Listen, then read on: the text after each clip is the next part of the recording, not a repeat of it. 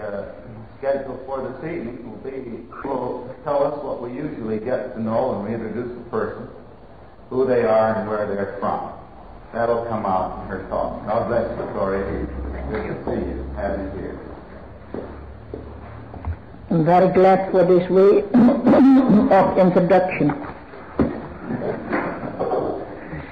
For the first time when I came in America, I had to get used of the American way of, of being introduced. Sometimes I got almost a headache by the heat of the halo that people make around my head. but this time I learned very much from the woodpecker. You know the woodpecker, he uh, was sticking with his beak against the stem of a tree, and the very same moment the lightning struck that tree and destroyed it. And the woodpecker flew away and he said, My, I didn't know that there was so much power in my beak.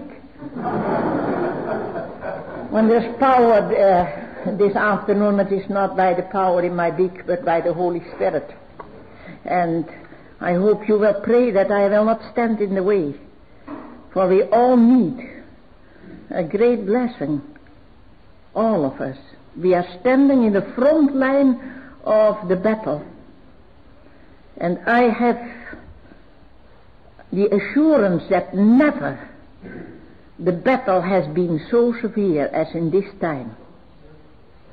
The powers of darkness and the powers of light are fighting together and you and I stand between them.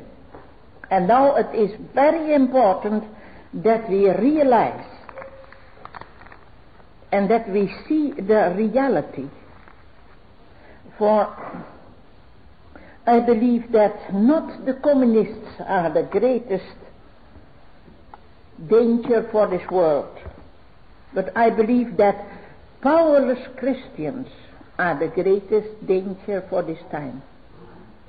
And it is not necessary that you and I are powerless, because the Lord means business with His promises, and when He has said, I will give you power after the Holy Spirit has come upon you, then we know that we are living in a time that the Holy Spirit is here and that we have all the power that we need in the Holy Spirit. Now it is only the question not to ask more of the Holy Spirit, but to give more to the Holy Spirit. The Holy Spirit is here and He is willing to fill you and to give you the fruit of the Spirit and the gifts of the Spirit. And I will speak today about 1 Corinthians 13. And I believe it is good that I tell you a little bit about uh, what I have seen the last years going over the world, speaking in many different congregations. And I have seen that the Lord is doing a great work. Sometimes in congregations where I had not expected it. And the Holy Spirit is poured out in the churches and miracles are happening so that I almost believe, or I really believe that these are the days of what uh, God spoke through Joel that he has said, I will pour out of my spirit on all. And old people will dream dreams and young people will see visions. And now it is a very important thing that you and I see the reality. And that's why I will read for you now 1 Corinthians 14, uh, Uh, 8 to 11, I read it from the translation of Phillips, because that's an English that even a Dutch can understand. One man's gift by the Spirit is to speak with wisdom, and others to speak with knowledge. The same Spirit gives to another man faith, to another the ability to heal, to another the power to do great deeds. The same Spirit gives to, to another man the gift of preaching the Word of God, to another the ability to discriminate in spiritual matters, to another speech in different tongues, and to yet another the power to interpret the tongues. Behind all these gifts is the operation of the same Spirit who distributes to each individual man as he will. And then in verse 31, you should set your hearts on the highest spiritual gifts, but I will show you what is the highest way of all.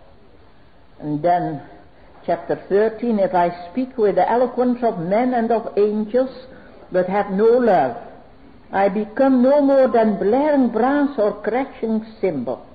If I have the gift of foretelling the future and hold in my mind not only all human knowledge, but the very secrets of God, and if I also have that absolute faith which can move mountains but have no love, I amount to nothing at all. If I dispose of all that I possess, yes, even if I give my own body to be burned, but have no love, I achieve precisely nothing. This love of which I speak is slow to lose patience. It looks for a way of being constructive. It is not possessive. It is neither anxious to impress, nor does it cherish inflated ideas of its own importance. Love has good manners and does not pursue selfish advantage. It is not touchy. Does not keep account of evil or gloat over the wickedness of other people. On the contrary, it is glad with all good men when truth prevails. Love knows no limit to its endurance, no end to its trust, no fading of its hope. It can outlast anything. It is, in fact, the one thing that still stands when all else has fallen. For if there are prophecies, they will be fulfilled and done with. If there are tongues, the need for them will disappear. If there's knowledge, it will be swallowed up in truth. For our knowledge is always incomplete and our prophecy is always incomplete. And when the complete comes, that is the end of the incomplete. When I was a little child, I talked and felt and thought like a little child. Now that I am a man, my childish speech and feeling and thoughts have no further significance for me. At present, we are men looking at puzzling reflections in a mirror. The time will come when we shall see reality whole and face to face. At present, all I know is a little fraction of the truth, but a time will come when I shall know it as fully as God now knows me. In this life we have three great lasting qualities faith, hope, and love. But the greatest of them is love. Follow then the way of love while you set your heart on the gifts of the Spirit. During the last World War, I was a prisoner in a concentration camp because my family, my friends, and I had saved Jewish people in Holland. My sister Betsie and I were in Ravensbrück, a concentration camp where 97,000 women were killed or died, and where my, also my sister was killed. We had a little Bible. It was a miracle that we had it. And every day I gave a Bible message to the people who wanted to hear the message. The Bible was a forbidden book. If they had known that I had a Bible, they should have killed me in a cruel way. But there was a great inconvenience in the room where we were together with 700 prisoners, pushed together in a small room. Three tie bunks, two in, uh, or three in one small bunk, and all the bunks together. And the terrible thing was that it was so dirty that very soon our clothing was full of lice. And that was terrible and it caused many sicknesses, but it was also a help for the guards and the officers who never come into our uh, room. They were afraid to get lice from us. That was good. The Bible was a forbidden book, but in Barrack 28 we had twice a day a Bible message, and God used for that lice. God can use everything. And what a joy to bring that message of salvation, of a joy unspeakable and full of glory to these people. I have never spoken so often about heaven. And oh, what a joy that there is a peace that passes all understanding, a happiness that is not dependent on happening. Now, these people who came every day I had often talks with them. And I never asked them, when I so was talking with them, I never asked, say, what do you think about predestination? We were Dutch prisoners, and Dutch people always speak about predestination, but I didn't do that in that uh, time. I didn't ask the people, say, what do you think is the most biblical way of baptism? I didn't ask them, say, what is now your idea about the millennium? A, pre, post millennium? I learned from Edwin Orr that that is an a that is a preposterous question. Uh, you know, in these moments that 600 people every day were killed, and that we saw the smoke go up from the crematorium. In these moments we did not speak about such things. You know what, what I asked these people? I asked them, say, do you know that Jesus died at the cross for the sins of the whole world? And when she said, yes, I know it. Then I asked, do you understand that Jesus died for you? And she said, yes. I do. And I asked her, did you make clean deck with your sins? Did you bring all your sins to Jesus? And then she said, yes. Then I was so happy that I knew that. And when I saw that she di- disappeared that day into the gas chamber, I was so happy that I knew that she was saved. You know, there are moments that you do not speak about the second best, only about the best. And now I know it. We are not standing at this moment in front of a gas chamber and a crematorium, but everyone who has brains knows that we are living in a very dangerous world. And tonight I hope to speak about the securities in the midst of the insecurities. For that is the message that America needs. And that's the message that the whole world needs. Now I have traveled now over 41, or I've uh, worked in 41 countries. And these last years I saw what the Holy Spirit is doing and giving to people who are open for the Lord Jesus and all what He is willing to give us and closed for the world and what the world is willing to give. And then I see that people get a fullness of the Holy Spirit. Some call it a baptism of the Holy Spirit. Some call it a second blessing. Some call it a third blessing. I don't know, know, what people call it, but I'm so happy that I see what the Holy Spirit is doing. But I also find churches where there is a great confusion. Just because the Holy Spirit is given gifts. And I think that is the reason is because when God is given a blessing, then the Holy Spirit, then the, the devil is scared to death. The devil doesn't like spirit-filled Christians and spirit-filled churches. And he will do his utmost to bring separation between these people.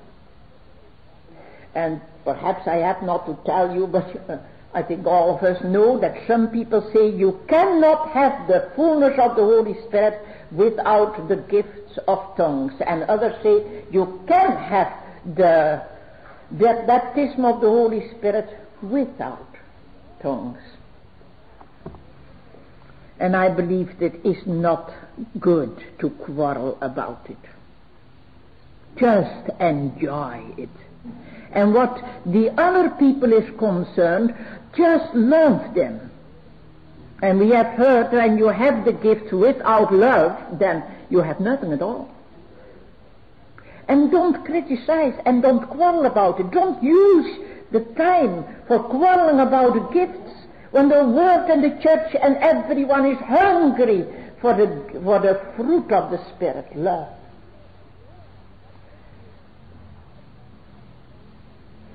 Sometimes I use this illustration. Just imagine that your house is on fire.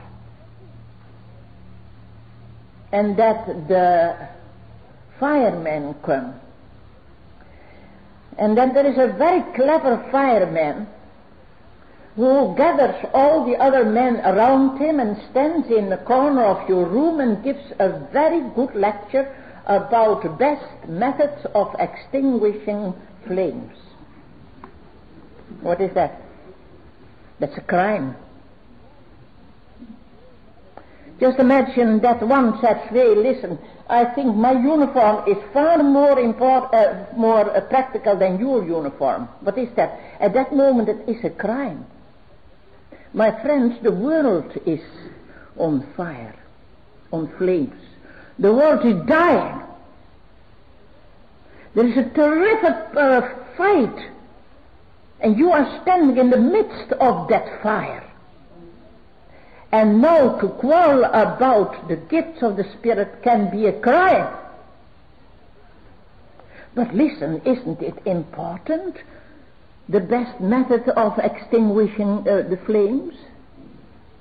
Isn't it important that you have a good uniform? Yes, but there are times that you don't quarrel about, but you do nothing but put out the flames. And this moment we have now in our churches and in our world. And I hope that we will get a new vision on what it means that you and I are called to be the light of the world in perhaps the most dangerous moment of the whole world history. That is doing nothing else but winning souls and bringing the, the Christians to a realization that the Holy Spirit fullness is for everyone. And that is not quarrel about it, but just love. And now I will tell you something of what I have learned about that love of God. I didn't know that there were in the original language two words for love. Philia and agape. And in that time that I didn't know that, I did not like to read 1 Corinthians 13 because I compared my love with this beautiful love. And my love was so inadequate and so small and so powerless. When I compared it with this beautiful love, and then I read, I heard it about that there are two kinds of love, the human love and the and God's love. And I read in Romans 5 5 that the love of God is shed abroad into our hearts by the Holy Spirit who is given to us. And then I understood this love is not a human love that we must produce. It is just the love of God, the fruit of the Holy Spirit. And that's for you and me because of Romans 5 5. And I learned to thank God for Romans 5 5. And it was really in the, that surrounding of hatred, where I was surrounded by people who had had a training in cruelties. When I was in that terrible concentration camp, that I learned that God's love is in fact the one thing that still stands when all else has fallen. I didn't know that. I had to learn it. I remember that in the time that we were in the underground work, and so many people had to hide themselves for the enemy, there came a boy home. He was a teenager and he was in danger because the teenagers and the men were just taken from the street and sent to the to Germany to be slave laborers and make the, uh, the guns and the bombs to kill the Allies. So we did not only hide Jewish people, but we hid also uh, the young men. And Kik, the son of my friend, came home and he said, Daddy, I cannot stand this uh, life anymore. I feel myself a chased animal. Always when I'm happy in a house, then I hear that the Gestapo is behind me. Then his father said a strange thing. He said, Kik, there is an ocean of, of God's love. Couldn't understand that. I thought he was very impractical. I had not yet learned that God's love still stands also when all else has fallen. A year later I understood it better when Nollie, my youngest sister, the mother of six children, was arrested because they found two Jews in her house. And I ran to the police station and I saw her coming from the door going to the prison van that should bring her to a terrible prison where many people were killed. And I put my arms around her and I can confess you I cried. But Nollie said with a smile, God is love. Had she said, can you believe that God is love? That he allows the enemy to bring me to a prison, I could have understood, but no. She said, God is love. And in the prison van, she wrote on the wall, Jesus is victor. And coming into the prison, there were five women, and they said, don't you cry? We all cry when we come for the first time into a prison. But Nollie said, no, I don't cry. God does not make mistakes. That he allowed the enemy to bring me here. You see, she saw the things as it were from God's point of view. And she knew that God's love still stands also when all else has fallen. And a year later, she was set free very soon, after six weeks already, but a year later she was again arrested when my old father, with all his children and a grandson and fifty friends, were arrested. And when Betsie, my older sister, and I came in that terrible destruction camp Ravensbrück. And there we stood on roll call every morning, often three hours from 3.30 till 6.30 in the icy cold mornings. Some of the guards who were on duty had to stand there with us, and some used that time to demonstrate their cruelties.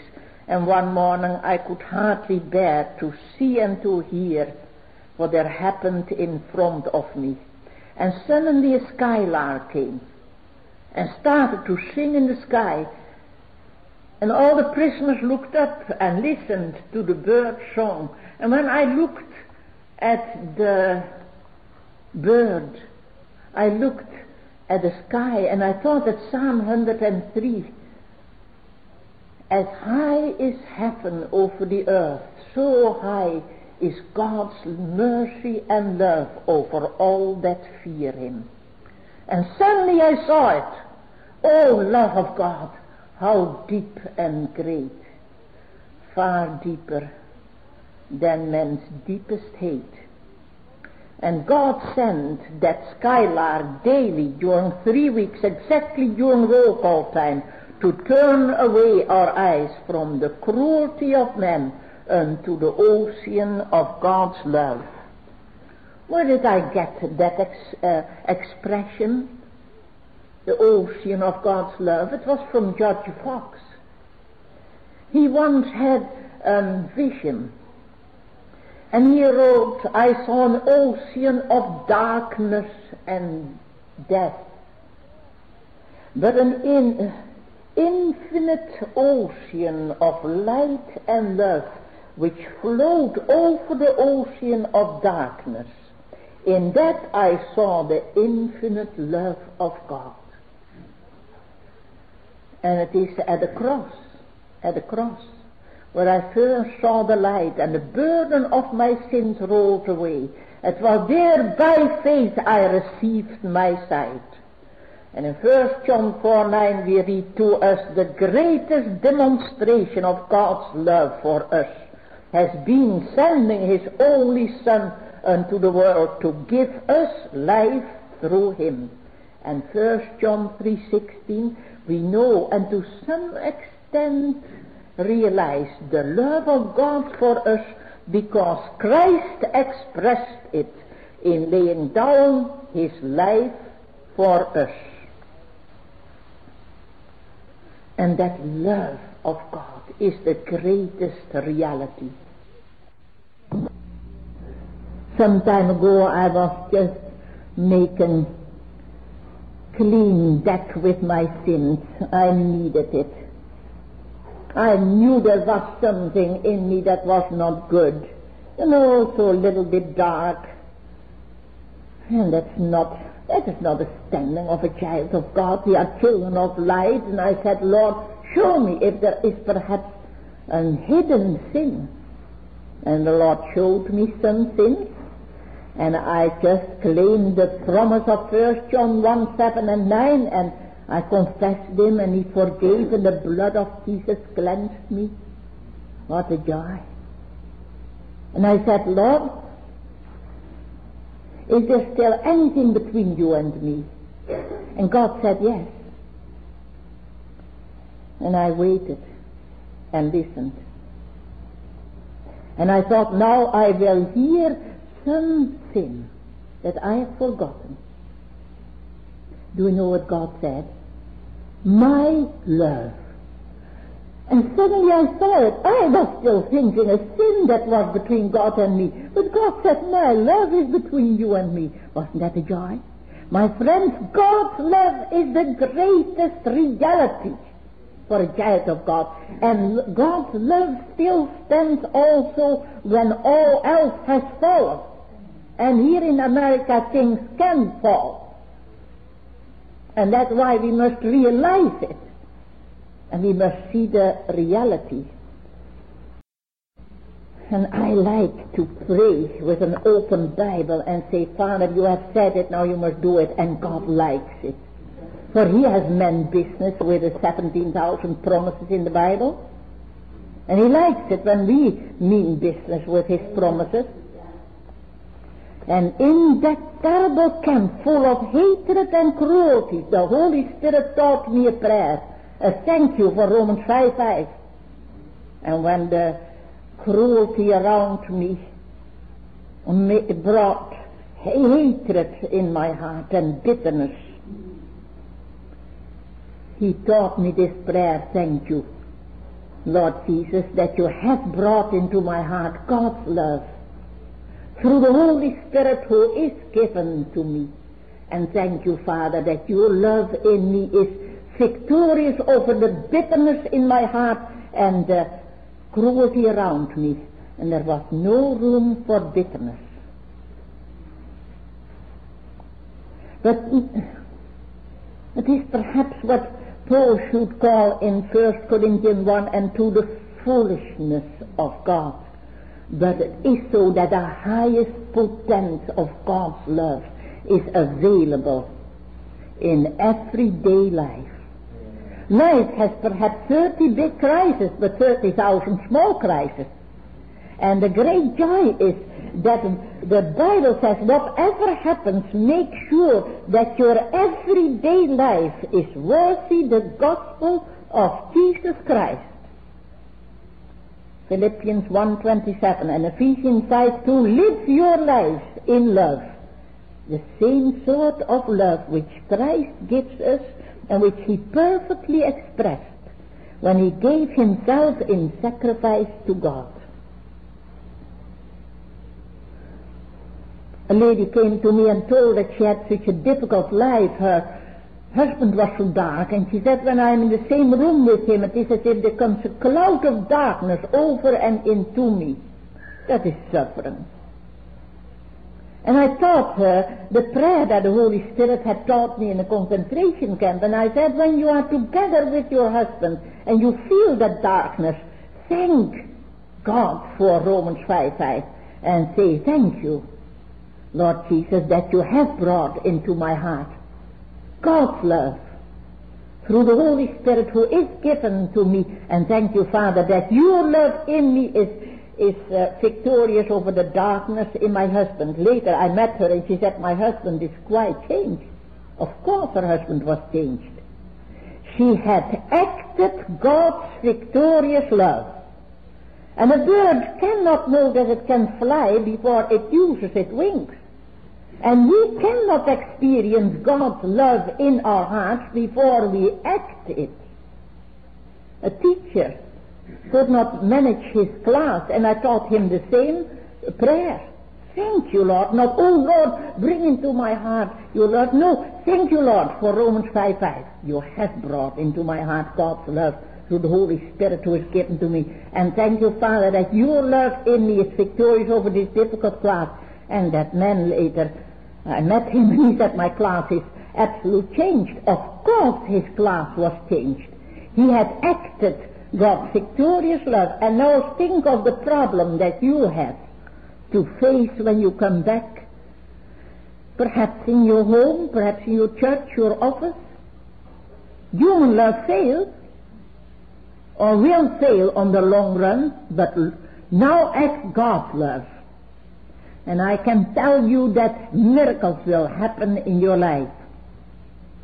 I once met a parachutist and I said, say, what did you think when you jumped for the first time from an airplane with a parachute on your back? He said, I had no time to think much. But there were two words in my heart. It works. It works. and I can tell you, friend, if you, when you uh, act God's love, there are three words in your heart. Hallelujah, it works. You know, some time ago I was in Manila. And I could speak for an ICL group. You know, these blessed uh, breakfast groups who reach the up and outers. And so it happened that I could speak for the big shots of uh, Manila. And I gave them a uh, message about forgiveness and love for our enemies. I told them that there had been in my heart a battle, a battle against hatred. I told them that when I was in the underground work, there came a man to me and said, my wife is in great danger. She is arrested by the Gestapo and they have brought her in a prison, no, in a police station. But they will bring her next week to a prison and I'm sure they will uh, kill her for she has saved Jewish people. Please help us. I said, how can I help her? And she's already in the hands of the police. He said, I have found out that a policeman is willing to run the risk to set her free if we pay him about 600 guilders, 200, about $200. He said, but I have no money. I said, but listen, that may not hinder. Let's see, I have 200 guilders. I will give you, but come back after an hour. And in that hour I said to the teenagers who worked with me in the underground work to save the Jewish people, I said, I need money. I need 400 guilders. Now in that time Dutch people were not interested in money. They were interested to save as many people as they could.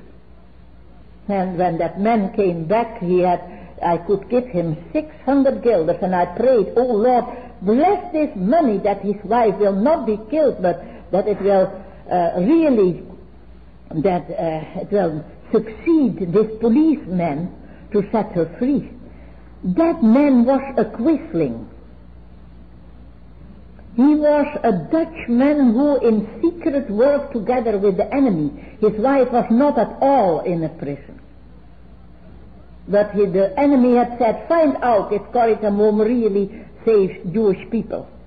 And he thought I can find it out and in the same time make some money. and he made some money. He went home with 600 guilders in his pocket. But five minutes later, the Gestapo surrounded our house and we were all arrested. And I heard that that man had betrayed us. I hated him.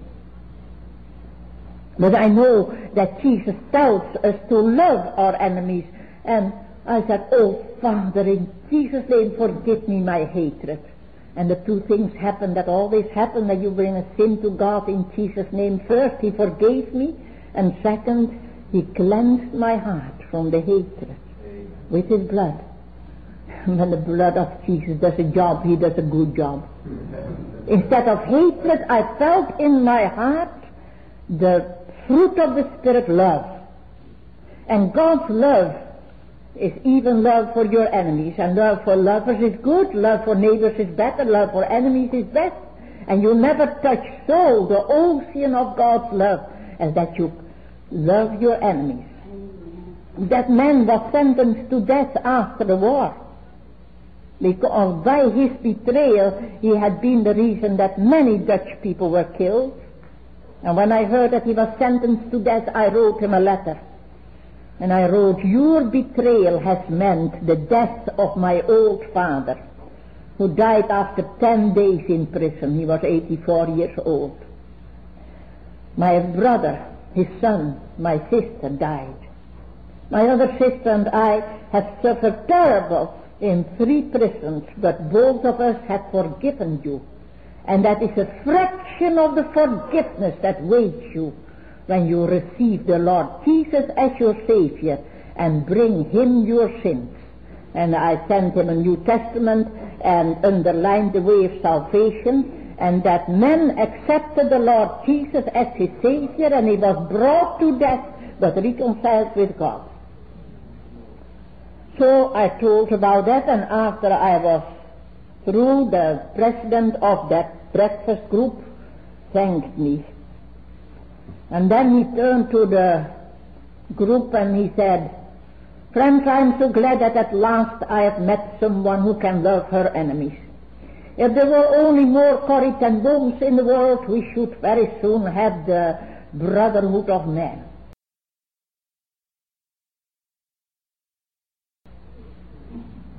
I was furious. Now I had told half an hour these people that I could not love my enemies and I could only hate them. But that it was Jesus who did it. And now this nonsense. I had to remain decent, so I said, now may I uh, say one minute, uh, small, uh, one minute uh, message? He said, go ahead. I said, my friend, when I try to let the stick stand on my hand, do you think I had success? It is not the nature of a stick to be able to stand. But I can have it stand on the top of my finger. Now it stands solidly. Why? Because my hand keeps it. When I try to love my enemies, my sinful nature and the power of the devil makes me hating and hating again. But when I surrender to the pierced hands of Jesus, wounded for my transgressions, his hand will keep me from falling and will once present me blameless and with unspeakable joy in the great day and give me now already love for my enemies. So, as so far it was all all right, but what came after that, it was not all right. When I talked with this medical doctor Garcia, I was so sharp and I was so angry I said, now tell me, do you tell every week such nonsense to your breakfast group? Did you really listen to me or didn't you listen at all when I told you that I could not love my enemies? More Corrie ten Booms the world needs. Do you know, do you realize that Corrie ten Boom without Jesus Christ is a danger for the world? Now what I said was not so bad, but how I said it was very bad when I came in the home of the missionary, he said, Corrie, what's the matter with you? Has there happened something? I said, yes.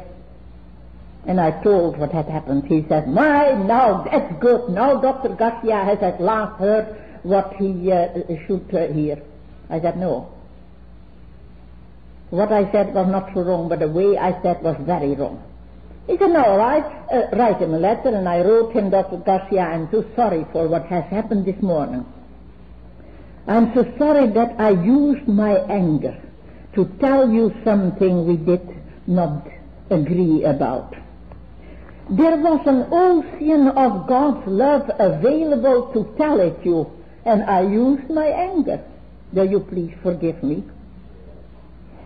And that man went to the telephone and he said, Miss Ten Boom, I came home from the breakfast group and I said to my wife, now I have had a scolding like I have not had since my school days.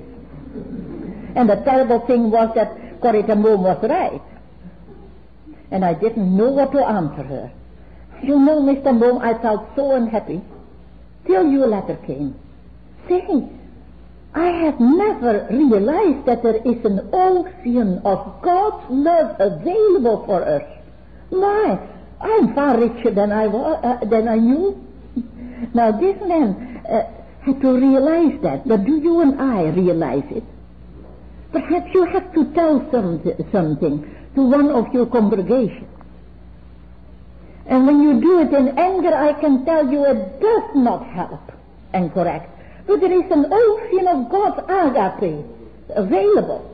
Be filled with the Holy Spirit, and the Holy Spirit will give you so much love, and it will help these other people. Oh, let us not live like beggars, but like king's children. And I can tell you it works. It works. God's love. There was a pastor in Haarlem, the hometown town where I was, and he said every Sunday there comes a little feeble-minded boy, Toontje, in my church. And that boy always sits on the front pew, and I often said to my wife, Toontje doesn't understand one of my beautiful sermons, but he is so faithful. He is there every, every Sunday. But he said, once I spoke about God's love through Jesus Christ. And he said, suddenly I saw in the face of that boy an expression of great joy.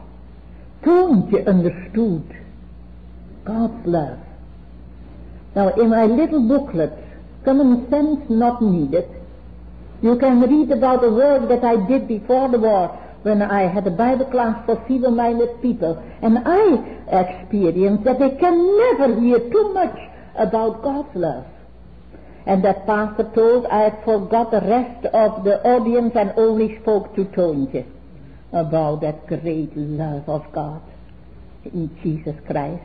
And said the next day I said to my wife, I will go to to Toontje and I will know if at last he has understood one of my sermons.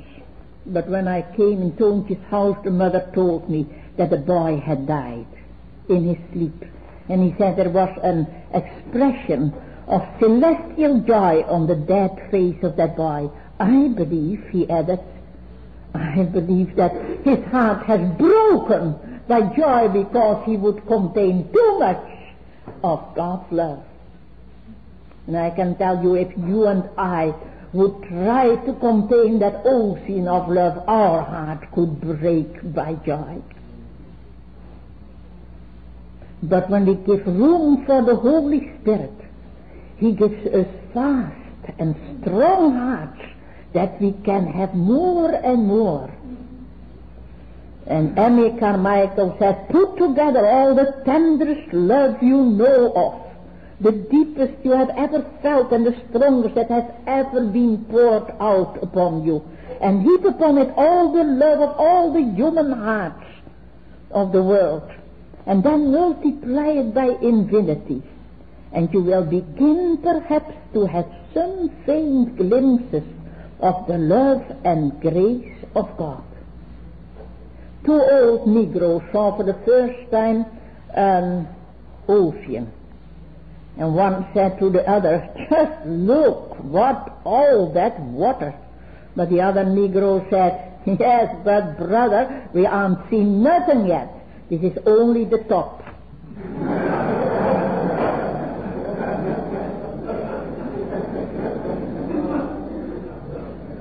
There are depths of love that we cannot see, not know till I cross the narrow sea. There are heights of joy that I may not reach till I rest in peace with thee. We can only see a little of the ocean when we stand at a rocky shore. But out there beyond the ice horizon there's more. There's more. We can only see a little of God's love, a few rich treasures of His mighty store. But out there beyond the ice horizon, there's more. There's more. And then when Jesus face to face I see, when at his lofty throne I bow the knee, then of his love, in all its breadth and length, its heights and depth, its everlasting strength, my soul will sing, the best is yet to be. But now already God's love still stands, also when all else should fall. Let's pray. Thank you, Lord Jesus, that you have brought into our hearts God's love through the Holy Spirit who is given to us. And thank you, Father, that your love in me, listen, Lord, who says in me is victorious over that problem that waits me when I come in my work, in my home, in my hospital. And Lord, you know that I have tried to overcome it with human love and it failed. But thank you, Lord, that your love still stands, also when all else has fallen. Holy Spirit, teach us to act God's love. Amen.